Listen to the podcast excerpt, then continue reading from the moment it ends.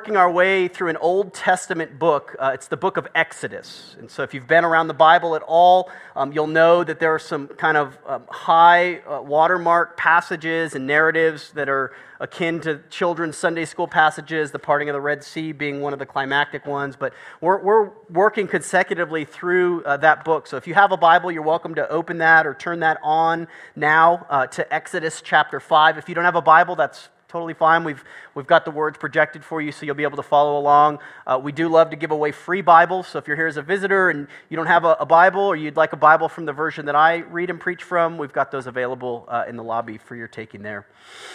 We're going to pick up this morning uh, in Exodus chapter 5. I'm going to read the entire um, chapter uh, and then also verse 1 of chapter 6. So let's go ahead and uh, let's listen to, to God's word. Before, before we actually uh, read the word, uh, let me just remind you what's going on very briefly. Um, Moses has now received the charge from the Lord to go uh, to Egypt um, and to declare to the king of Egypt, Pharaoh, uh, to, to let his people go. And uh, last week was kind of the transition passage where Moses left the wilderness. Uh, he's supposed to be connecting now with his brother Aaron. They're supposed to be taking the elders to Pharaoh to now uh, have this interaction with the king of Egypt. And so that's what we'll witness today. Beginning in chapter 5 of Exodus, reading through, through the chapter. This is the word of the Lord. Afterward, Moses and Aaron went and said to Pharaoh, Thus says the Lord, the God of Israel, let my people go, that they may hold a feast to me in the wilderness. But Pharaoh said, Who's the Lord, that I should obey his voice and let Israel go? I don't know the Lord, and moreover, I will not let Israel go. Then they said, The God of the Hebrews has met with us. Please let us go a three days' journey into the wilderness that we may sacrifice to the Lord our God, lest he fall upon us with pestilence or with the sword. But the king of Egypt said to them, Moses and Aaron, why do you take the people away from their work? Get back to your burdens. And Pharaoh said, Behold, the people of the land are now many, and you make them rest from their burdens. The same day, Pharaoh commanded the taskmasters of the people and their foremen, You shall no longer give the people straw to make bricks, as in the past. Let them go and gather straw for themselves. But the number of bricks that they, that they made in the past you shall impose on them. You shall by no means reduce it, for they are idle. Therefore they cry, Let us go and offer sacrifice to our God. Let heavier work be laid on the men, that they may labor at it and pay no regard to lying words. So the taskmasters and the foremen of the people went out and said to the people, Thus says Pharaoh, I will not give you straw. Go and get your straw yourselves wherever you can find it, but your work will not be reduced in the least. So the people were scattered throughout all the land of Egypt to gather stubble for straw. The taskmasters were urgent, saying, Complete your work, your daily task each day, as when there was straw. And the foremen of the people of Israel, whom Pharaoh's taskmasters had set over them, were beaten and were asked, Why have you not done all your task of making bricks today and yesterday as in the past? And then the foremen of the people of Israel came and they cried to Pharaoh, Why do you treat your servants like this? No straw is given to your servants, yet they say to us, Make bricks. And behold, your servants are beaten, but the fault is in your own people. But he said, You are idle. You are idle. This, that is why you say, Let us go and sacrifice to the Lord. Go now and work. No straw will be given to you, but you must deliver the same number of bricks. And the foremen of the people of Israel saw that they were in trouble when they said, You shall by no means reduce your number of bricks, your daily task each day. They met with Moses and Aaron, who were waiting for them as they came out from Pharaoh, and they said to them, the Lord look on you and judge, because you have made us stink in the sight of Pharaoh and his servants, and you have put a, and you have put a sword in their hand to kill us. Then Moses turned to the Lord and said, O Lord, why have you done this evil to this people? Why did you ever send me? For since I came to Pharaoh to speak in your name, he has done evil to this people, and you have not delivered your people at all. But the Lord said to Moses, now you shall see what I will do to Pharaoh. For with a strong hand he will send them out, and with a strong hand he will drive them out of his land. This is the word of the Lord. Let's ask him to bless the preaching of it. Father, we desperately need your help now. Lord, unless your Spirit works in our hearts and in our minds to help us to see and to believe, Lord, this will remain some ancient story of the past that has nothing to do with our lives. And so, Lord, we pray that you would, that you would make your word alive to us by your Spirit, and that you would help us now as we engage with your text. In Jesus' name we pray. Amen. A number of years ago, um, I didn't, didn't track down the, the publishing date. A number of years ago, there was a book published uh, by an author named Rosaria Butterfield. Uh, the, the name of the book is The Secret Thoughts of an Unlikely Convert. Uh, if you haven't read that, I would, I would, I would commend it to your reading. Um, but in this book, the author, um, who was an associate professor at Syracuse. Uh, she, was, she was tenured um, as an Engl- in the English department, so she, she had clout. Um, she did studies um, in um, uh, gay and lesbian issues. Um, she was a, a, lesbian. She was in a lesbian relationship with a woman, um, an adjunct prof- professor at another university, and, and her book kind of tells this narrative story of her engagement with, with the Christian faith. Um, and, and you know, I will I'll, uh, read the book. Um, my, my point today is um, she, she had this quote in the book, and, it, and she's beginning, and this is early on in the book, she's beginning to talk about um, some of the shortcomings that she saw in Christianity. Um, and one of those shortcomings that she saw in her engagement with Christianity was this simplistic treatment of sin um, and, how, uh, and how Christians kind of treated it. Listen to this little quote here she, she writes. She said, um, This is the author speaking about her view of Christians and Christianity. She said, Christians always seemed like bad thinkers to me. It seemed that they could maintain their worldview only because they were sheltered from the world's real problems, like the material structures of poverty and violence and racism. Christians always seemed like bad readers to me, too. They appeared to use the Bible in a way that Marxists would call vulgar, that is, common, or in order to bring the Bible into a conversation to stop the conversation, not deepen it. The Bible says always seemed to me like a mantra that invited everyone to put his or her brain on hold. The Bible says was the big pause before the conversation stopped. Their catchphrases and cliches were and are equally off putting.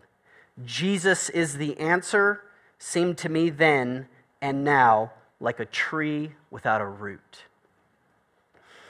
The Bible says, Jesus is the answer, is like a tree without a root. It's a fundamentally one dimensional way of looking um, at a very complex um, world that we live in. And we are very complex, multi dimensional people. And, and what I think what I think Butterfield has caught on to, and what I want us to catch on to um, as a church as we look at this passage today, is how we as Christians and the church broadly speaking have done a, a very poor job um, explaining sin, what we would call sin, uh, how it works, uh, the nature of it, the depth of it. Um, you know, by and large, uh, I think if you've been around Christianity and the church for any amount of time, um, you have seen sin represented as um, doing bad things. Or, or maybe, maybe you have a little bit more of a nuanced view, view of sin, and, and, and that could be um, being more bad than you are good. And so, kind of looking at sin as kind of on the weight of scales, like I'm, I'm more bad. More often times do I choose bad than I choose good. And so we kind of, that's how we really view our sinfulness. Or, or, maybe, maybe you're here today and you're like a tried and true um, Presbyterian. Uh, we're a Presbyterian church if you didn't know that. So for those of you that did know that, um, you know, you, you, when you think of sin, you think of um, things like our catechism. So there's, there's a question in our catechism that says, what is sin? Uh, and if you're a good Presbyterian, you have it memorized. And the answer is sin is any want of conformity to or lack of conformity to or transgression of the law of God. So basically, it's doing bad things. Um, see, Exodus chapter 5, um, there's, there's a ton going on here, but my big takeaway from this passage is I think it gives us a dark picture of, of actually what sin is and what sin does and what sin feels like. And so I, I think it, it moves into that multi-dimensional kind of way of looking at sin as, as something much broader and much deeper um, and much more effective than you've been a bad boy, you've been a bad girl. Um, so here's, here's, here's kind of my take on it. I, I, I think there, there is a, a metaphorical painting of the nature of sin and the heavy weight of it that is embodied in the enslavement of Israel. Okay? So, and, and, hear me. When I say it's a metaphor, like I'm not denying the historicity of this passage, like this really happened. And so, you know, the stories in the Old Testament are not just metaphors for us to try to understand life. Like I'm not doing that. But I, but I, but I, what I want us to do is to feel the weight of the situation of the Israelites and for us to liken that to the sinfulness that weighs down our heavy hearts. So here's, here's the three things we're going to look at today, drawing out of this passage. I want us to see three things about sin. I want us to see how sin blinds us. I want us to see why sin burdens us. And then I want us to see when sin is banished from us. So let's first look at how sin blinds us, largely looking at the first five verses of the passage. Um, both parties are guilty on, on both ends of this narrative. So we've kind of got Moses on the one hand. So this is Israel, right? God's people, right? The ones that are, they're now believing in the promise that God would deliver them. So, so Moses is guilty. I'll, I'll, I'll unfold that here in a second. And Pharaoh, of course, is the bad guy, right? Like we, we already know that. Like you don't even have to read the Bible to probably realize that Pharaoh somehow is going to turn out to be the bad guy. But, but both parties are guilty. Think first about Moses. You, you, you don't catch this necessarily on first reading. Um, I've been thinking about this passage all week, so I'll, I'll do what little enlightenment that I can do. But Moses does not do what God told him to do. If you remember back in chapter 3, you don't have to turn there, but God told him to do a few things specifically when it came to going to address Pharaoh. One of those was that he was to bring his brother Aaron, which he did, and also the elders. He didn't do that. So, chapter 5, it's just Moses and Aaron. So, it's just kind of a, a caveat of obedience, right? Okay, well, I brought half the people, or a quarter of the people, you said, God. Um, he also doesn't say what God told him to say. It doesn't come out plainly in the, in the English, but um, the way Moses said it is, let my people go. Um, and it was um, a little passive, whereas it should have been much more aggressive. And so there's kind of nuanced language. Maybe Moses is just being politically correct for Pharaoh's sake, you know. Um, he doesn't refer to God the way that God told him to refer to him. He uses kind of the national name of God, God of Israel. Again, just a, a vague attempt at being PC, politically correct for these folks. So there's a number of different ways in which Moses is blinded by his own sinfulness, sinfulness even though they're respectable ways. Right? They're not like heinous. I mean, he did what God told him to do, but it, you know, it wasn't vulgar. Um, but he was still blinded. He was still impaired for his vision of what obedience would look like. And Pharaoh, of course, Pharaoh, I mean, I resonate with him. Pharaoh essentially just says, Who's the Lord? Like he says, You know, I'm, I'm calling the shots here. He says, I've never heard of this one. I don't know who the Lord is. Why would I obey him?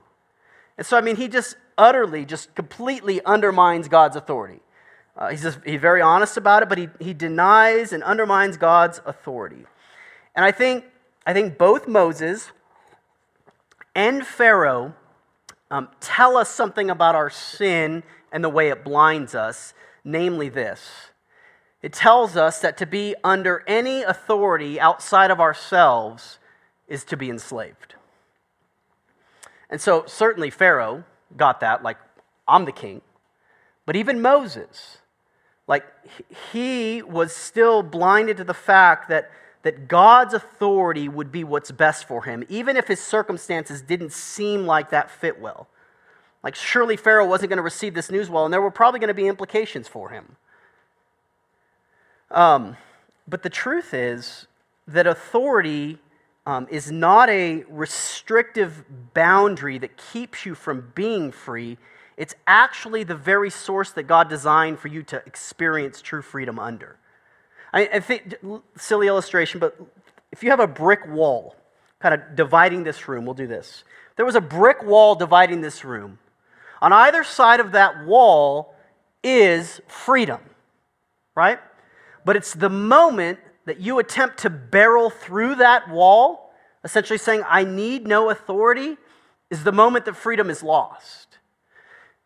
So, what happens is both Moses and Pharaoh, and, and us by extension, begin to learn this that sin blinds us from seeing the loving authority of God.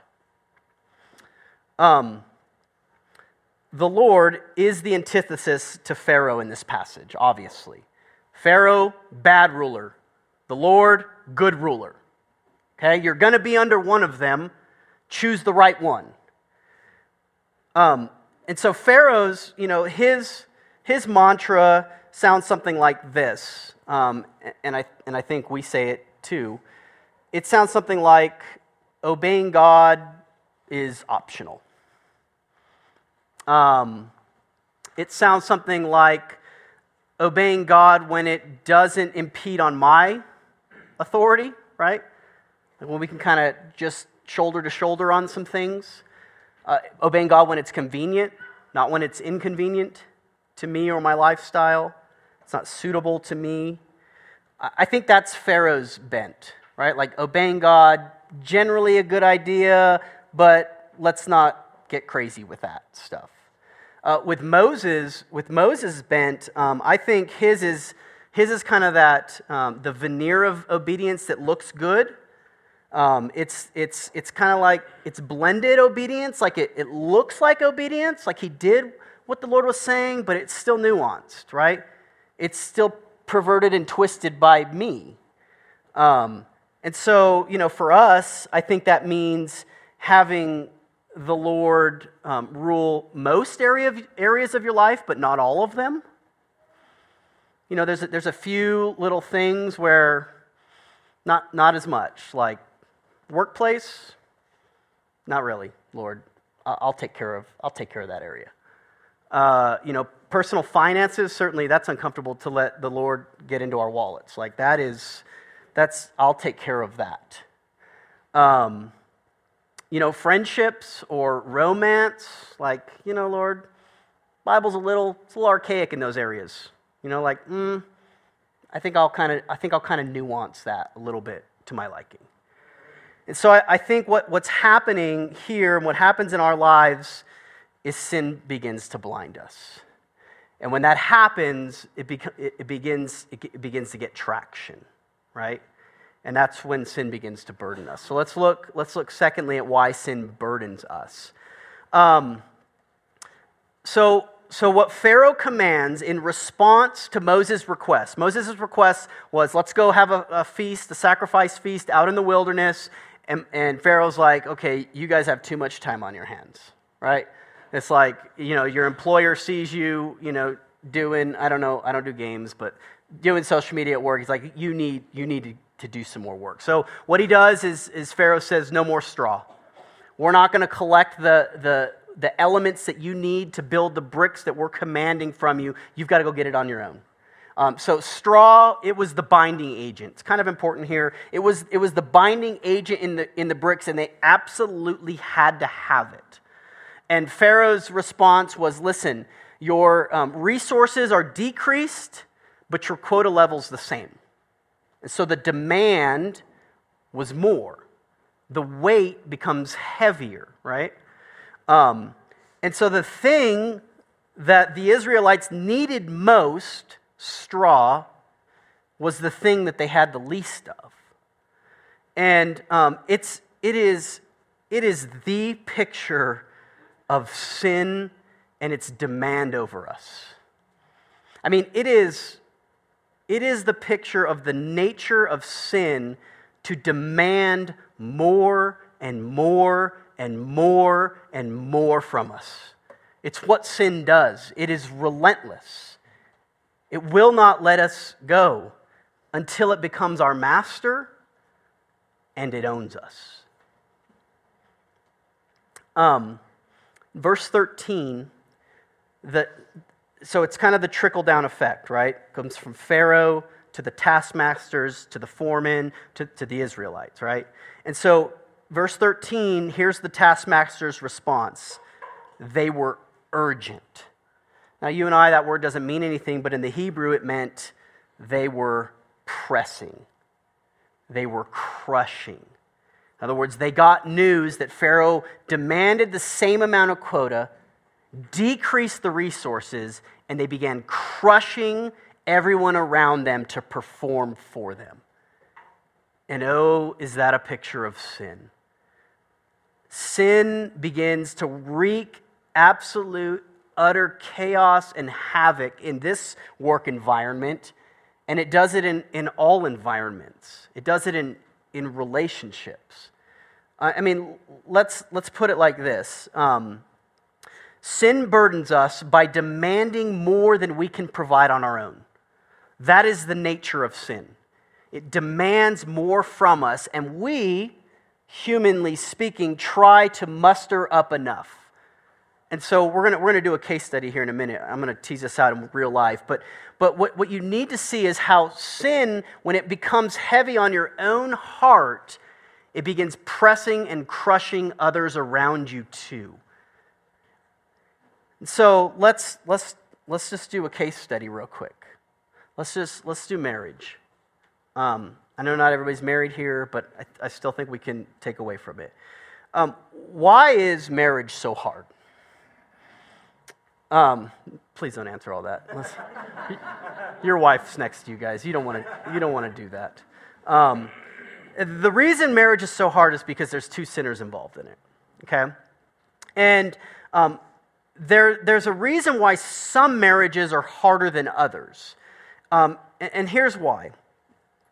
Um, if, if you have a person in a marriage um, who is a sinner, in fact, let me, let me restate that. Every person is a sinner. That is not up for debate. That's the assumption I'm making on the front end of this. But if you have people in a marriage and there's somebody in the marriage who doesn't believe that, they don't think they need desperate help from outside, they think they are really internally self sufficient on their own. What will they do to the other person? Crush them because they're better than them, right? They're not the ones that need help, the other person does. Or, or by God's grace, let's say both people in the marriage admit, fully admit, we're both sinners, we're both messed up, we both need help. But only one of them desperately pursues help by grace. And so, in other words, one of them sees themselves as a sinner but does nothing about it to change themselves. What will happen there? They will crush the other person. And so, what, what we begin to see is this really simple principle, and, and, and that is this. In order for life to work, in, in, in marriage and in every realm. Eh, so broaden it up now. In order for life to work, death must happen. Um, there's a word that we don't use all that often. Some of you do, which is weird. Um, but um, the Puritans used to love this word. It was a Christian word. It was very. It was in the vernacular of the day, and it was the word mortification. Uh, the word mortification simply means to put something to death. And when used in Christian context, it was, it was referred to in putting sin to death. And so, again, not many of us frequent in that type of language. Um, we might talk about, you know, how we're struggling and we want to do better and those things. But, but, but I, I really think there's something to recover about this word, mortification. In fact, one of, the, one of the Puritans, John Owen, would put it this way, referring to sin. He would say, Be killing sin or it will be killing you. See, in marriage, just going to tease that one out just for a second. When two really big sinners are involved in it, but when they're committed to pursuing outside help, that's when things work well. Um, and, and, by outside help, I, I don't mean professional help, though that could be part of it. I'm talking about divine grace. Like knowing I am not sufficient on my own. And so marriage works best when sin is put to death. That's, that's really the principle. Um, that, because what's happening is this web and this weight of sin is crushing people all around them. So, how does that happen? Like, like, you know, brass tacks. Like, what are we talking about here, Adam? Like, if, if that is my condition, if I'm weighted down by sin and it crushes me and I crush others because of it, how, what do I do about that? Well, let's look at when sin is banished, kind of at the closing um, sections of, of chapter 5 and opening of 6. Um, I went to college a little while ago. Um, I don't like to date myself, but I went to college for a long time, so you won't be able to figure out how old I am anyway. Um, but when I went to college, uh, we used to have the college um, catalogs. Remember those? They don't still print those, right? I mean, these were like in the newspaper type of paper. They would have all of the courses listed with all of the ridiculous, um, you know, numbers that you had to figure out the number system. And what you would do is you would you would take your catalog, you'd get your highlighter out, and you'd start building your schedule, right? You'd be like, "Yep, I'm going to knock out Monday, Wednesday, Friday, have off Tuesday, Thursday. I'll be done by 2. It's fantastic. And so you, you take the catalog, you lay it out, you build your schedule according to plan.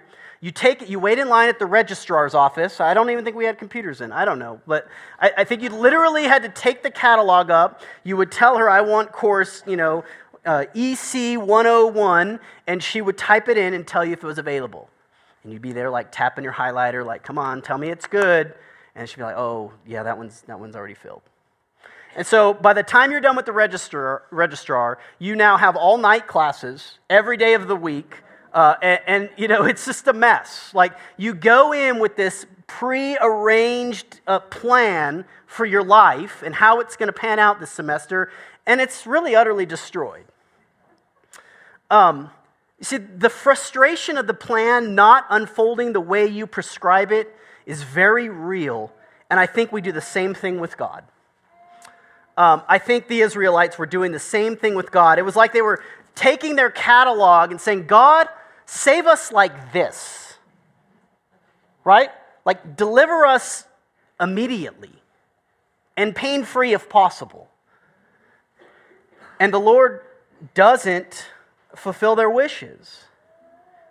Why can't you just deliver us like this? Moses is down in verse 1.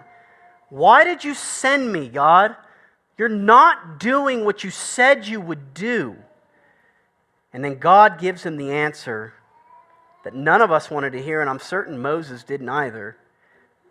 He says that I will use the sinfulness of sin to accomplish my will.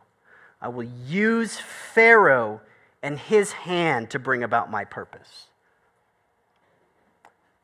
Um, that's not the way we would prescribe it. Like, let me, let me be very clear.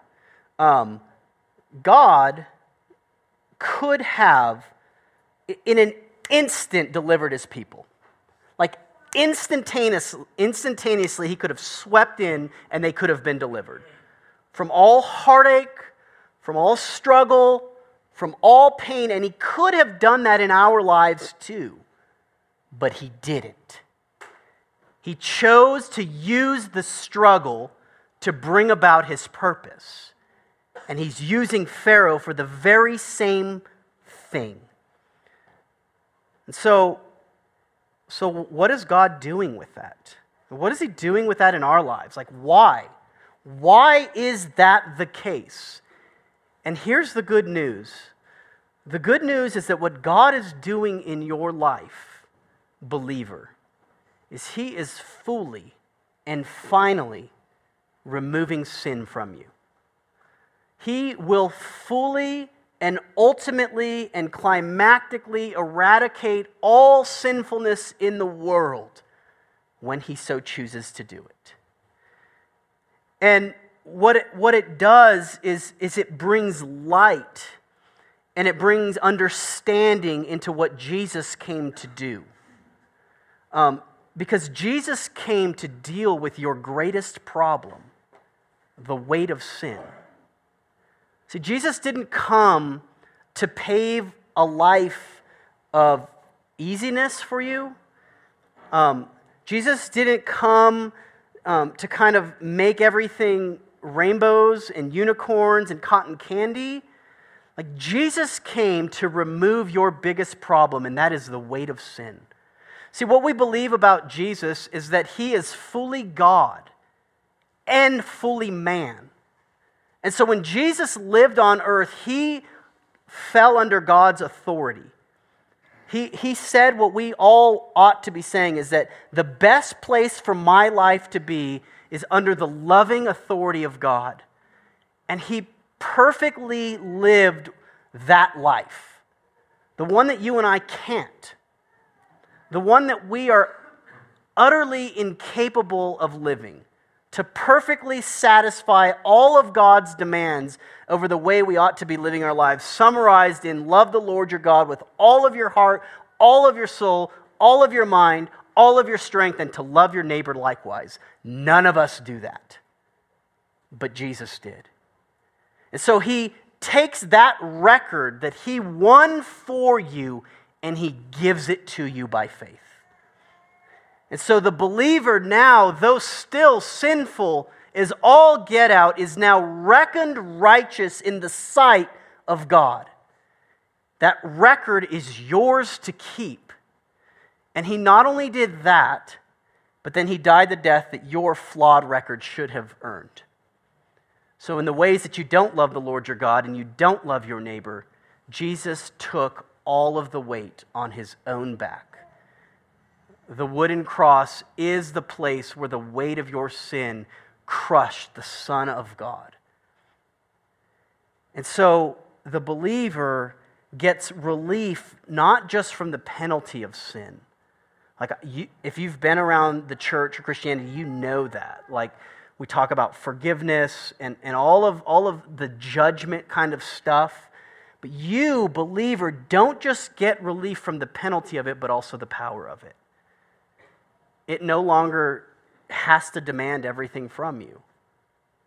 You no longer live under the burden of law. You're now free under God's authority. So, the kicker of the passage is actually in verse 5, and I, I kind of want to conclude with this. Pharaoh says this He says, Behold, the people of the land are now many, and you make them rest from their burdens. That word is Sabbath. Pharaoh's saying, don't give them Sabbath from their burdens, don't give them rest.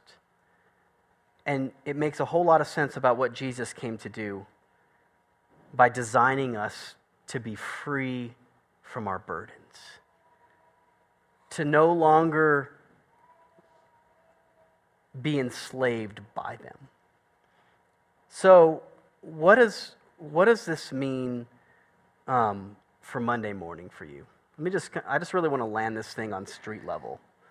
Um, the news that God in Christ has found a way for you to be relieved from both the, pow- the penalty and the power of sin ought to change the entire landscape of your life. Like, like all of it. So when you walk into work um, tomorrow, and, and, and the burdens of, of, of work fall on you, um, they're still there, right? God has not removed the struggle. Like the struggle's still very real. But now all of a sudden, you're living in the light and the freedom of the good news that God has rescued from that bondage. Or when you go home and your marriage, um, you know, the, the perpetual work of marriage feels heavy and you want to escape by drinking or Netflix binging or hiking or whatever your mechanism is to kind of numb that, the gospel frees you to engage in it instead. Or our parenting, when, you know, the kids are just, just at you right? They never, it never stops. A lot of us, I mean, you heard the trampling. A lot of us have young children who demand so much from us. They take it all. I'm not calling them sin, but man, they're heavy, right? It's very heavy and demanding work. But the good news frees us to not be enslaved and weighted down by that. That's how Christianity works. And some of you are here today and you don't have that yet. And maybe you're new to Christianity or you've never heard a message of grace before. But I, I want to just close um, for, for all of us, and especially if you're here today and you don't know what that's like, um, with the words of Jesus. Jesus in Matthew chapter 11 says this He says, Come to me. Come to me. All of you, everyone who is who labors and is heavy laden, and I will give you rest. Sabbath from your burdens. Take my yoke upon you and learn from me, for I am gentle and lowly in heart, and you will find rest, Sabbath, for your souls. For my yoke is easy and my burden is light. Consider that an invitation for everyone today. Let's pray.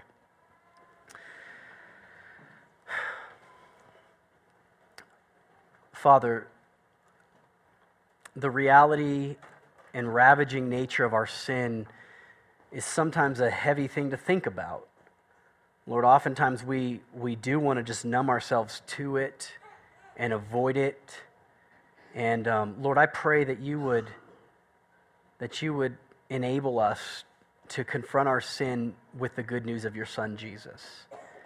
Lord, that we would recall his righteous record and not our own, and that we would rest in his atoning death and not our own sacrifices, and that we would find light and freedom and enjoyment in those good things.